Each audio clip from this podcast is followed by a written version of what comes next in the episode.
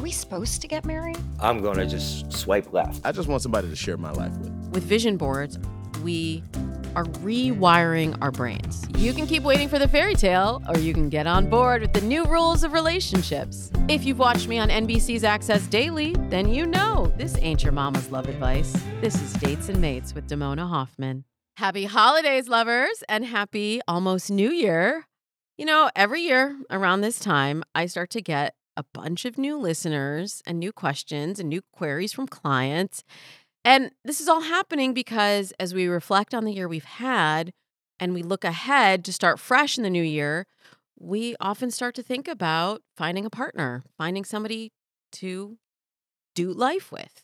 And that becomes a top priority for so many of my listeners and my clients around this time of the year. So I started thinking about how can I support you in that process right now? Moving into a successful relationship, it's as much about having a clear relationship goal as it is about the strategy of using dating apps and approaching people and texting and first dates and all of the great things that I talk about during other times of the year on this podcast. And that's exactly why I have my dating accelerator program always begin with one thing clarifying your mindset.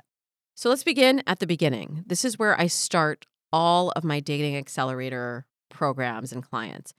We always begin with mindset, clarifying your mindset. It's easy to say, but harder to do. But I want to give you the tools to do that today. So, first, we need to get clarity on what you're looking for in a relationship, what it will feel like to be with that person that you picture for yourself. I help my clients do this with a number of tools from visualization to journaling, writing narratives, creating ideal scenes, and also designing vision boards. So, in today's mini-sode, I will talk you through how to design a vision board. And it's okay if you've never made one, it's okay if you've never heard of one. But in just a few minutes, you will leave here knowing how to design this powerful roadmap for your life and why vision boards actually make a huge difference in not only how you feel, but in the way that your life actually unfolds as well. It's a perfect time to do this as we prepare for a new year and a chance to start fresh again. Now, before we actually begin this exercise, I want to give you a little bit of the foundation of why we are doing this. And I believe that vision boards work for more than just esoteric reasons. I'll tell you, when that book and movie, The Secret, came out, I was kind of mad because I had known the secret for a long time. I saw how focusing my thoughts and visualizing what I wanted helped me achieve my goals. But as I've done more research, I've realized that it's not just the law of attraction, which, spoiler alert, is the secret. It's the law of attraction, the same thing. It's not just the law of attraction that does this. It's it's actually that we with vision boards are rewiring our brains. Everyone has something hardwired called the confirmation bias. This is defined as the tendency to interpret new information as a confirmation of one's existing beliefs or theories. So, this could show up like you bought a white car and now you see white cars everywhere. Or it could be when you're having a bad day and you keep having bad things happen, but then you're not even registering the lucky $20 bill you found on the ground, or the warm hug that you got from a friend, or the person who kindly let you merge on the freeway. Your confirmation bias can be your downfall if you let it add up to a negative hypothesis. But what happens if you foresee a positive outcome? And you train your brain to look for confirmation that this positive reality is unfolding for you. That is exactly what a vision board does for your brain.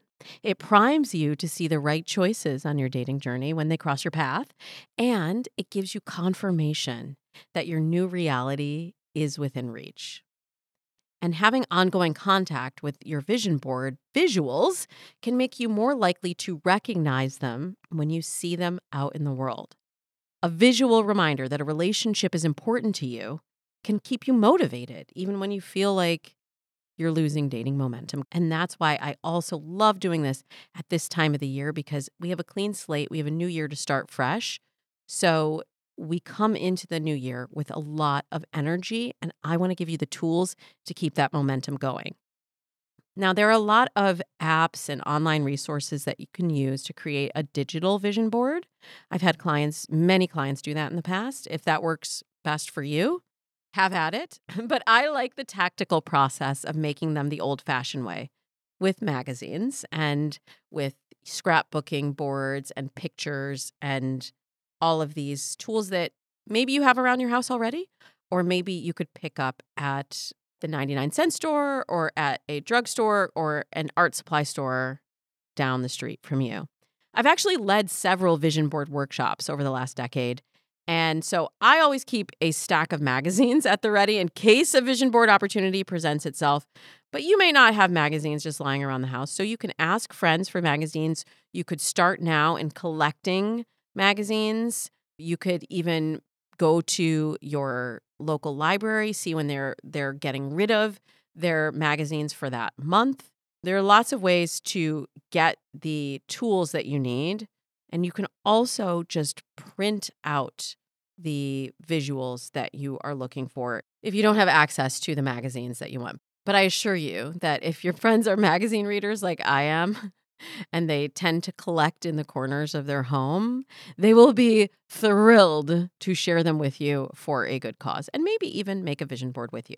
So here's my process. Once you have those magazines or visuals collected, you also will need a poster board, scissors, and a glue stick.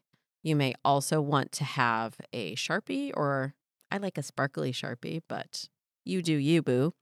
Uh, you might also I, I this last year the last time i got i did a vision board i got a scrapbooking kit from like office max depot. I don't even know what it's called right now office max depot. But there was a scrapbooking board that had catchphrases as stickers that i could use for my board. So before you begin to assemble anything i want you to take a moment to get centered and visualize the relationship that you want not that, don't let that little voice that's like, no, you can't have that. That's a fantasy. That's not real. Tell that voice, shh, you're doing something now. I want you to just visualize your ideal relationship. You may get an image of a particular person, and that's that's fine. We we let that flow in as we're doing the vision board. But more importantly, I want you to focus in on how you feel. How do you feel when you're with this person? I want you to see if you can picture where will you go with this person on dates. Maybe there's like a particular restaurant that you wanted to try, kind of vibe that you like. Maybe there's a past date that you had a really good time at. You'd love to go there again, maybe with a different person. Try to picture what that courtship process will look like. And then push ahead a little bit and try to imagine where else you might go with this person. Will you travel together? Where would you go? What would the vibe be like? Is there a beach? Are there mountains? Blue sky? Water? Is it romantic? Is it cold? Is it hot? What does it feel like when you're out and about with this person? And then imagine your space together. Do you see pets? Do you see kids? Do you see a shared home? Do you see any activities that you're doing together. Take a moment to just visualize, picture what does this life look like with this person? And once you have an image in your mind of the life that you're building with this ideal relationship that you are calling in, then you can start to think about how to create that on your vision board. So if you if you close your eyes during that, you can open them back up again. Hopefully you weren't driving. But if you're sitting in front of a vision board or you're sitting in front of a stack of magazines now, I want you to flip through and see which images jump out to you. And doing this step after you've done a visualization, your brain is now primed to pick up the most important markers. Remember that confirmation bias I was talking about? The white cars? Like now you've primed your brain to know that you're looking for a white car and you are scanning for images that confirm that image of the white car that you saw in your mind. So it may not look exactly like a white car, but you might see another car because now you're thinking about cars. You might see another car that looks like a car you would like. Maybe it's not exactly how you visualized it, but it's something that you respond to. And I want you to like drop down into your into your center, into your gut and feel when you when you see an image and it jumps out to you and it speaks to you, try not to judge it. Just take it and I, what I do is I just rip it out at that moment. I rip it out and I set it aside. And maybe there's something very specific that you saw. Maybe there's a specific place or a specific visual that came to you when you were getting centered. And maybe you can't find it in a magazine or you don't have magazines. You can actually just go and do a Google search for it, for that specific thing, and scan through the images on Google, and it might jump out to you there. Next, seek out words or phrases that confirm what you were thinking feeling, experiencing in your visualization. So I'm really motivated by phrases and words that I can use as sort of touch points as I move through whatever journey I'm working on, whether it's professional or whether it's a journey with a client or something with my kids or my partner. I like words and phrases. For other people, like maybe you're more of a visual person and you want to kind of stay with the images, that's okay too. But for me, going to my scrapbook kit at this time is something that really helps me picture what I'm building. You also can flip through the magazines and see if any words jump out to you, any phrases, any repeating themes or repeating words. Like a lot of times when I'm doing my board for the year, I might see the word love everywhere because I'm always talking about love. I'm always working on helping people find love. So my brain may be more primed to see the word love.